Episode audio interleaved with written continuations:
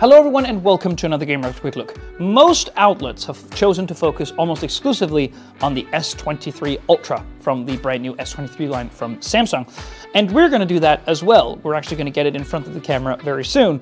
But before that, I just wanted to briefly touch on its little brother, which is sort of, sort of the awkward middle child because you have the cheaper regular S23 and then you have the very expensive Halo product, the S23 Ultra, and in between those, there is a sort of a wedge called the S23 Plus, which obviously is a very expensive smartphone starting at 999 USD, which makes it an expensive smartphone, but it also pretty much tick all the boxes in terms of what you would expect out of a flagship smartphone.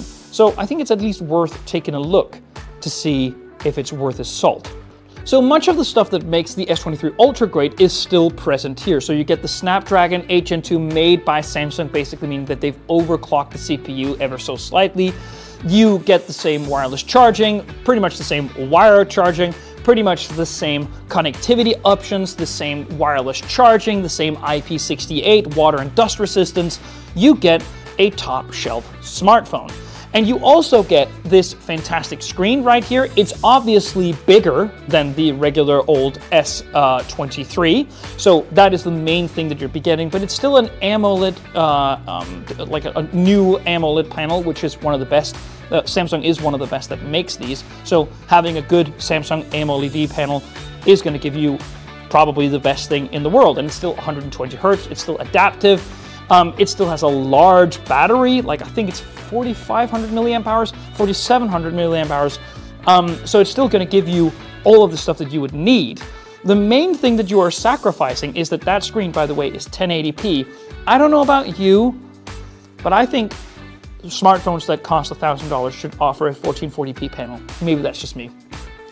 The main thing that you're sacrificing here is that you're not getting the big new 200 megapixel sensor that is on the back of this S23 Ultra. Now, the sensor area is still the same.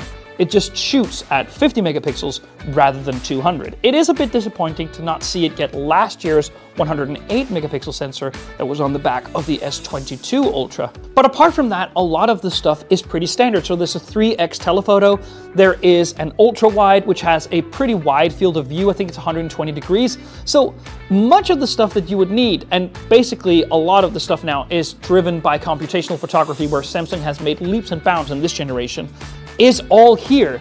And whereas with the OnePlus 11, you would sacrifice IP68 dust and water resistance and wireless charging, you get that here. So it's too expensive. I can pretty much see that from the offset, but it's also a really competent smartphone. So you really have to ask yourself whether or not you want that S Pen, whether or not you need 200 megapixels in your main sensor to not just get this. Thank you so much for watching. See you on the next one.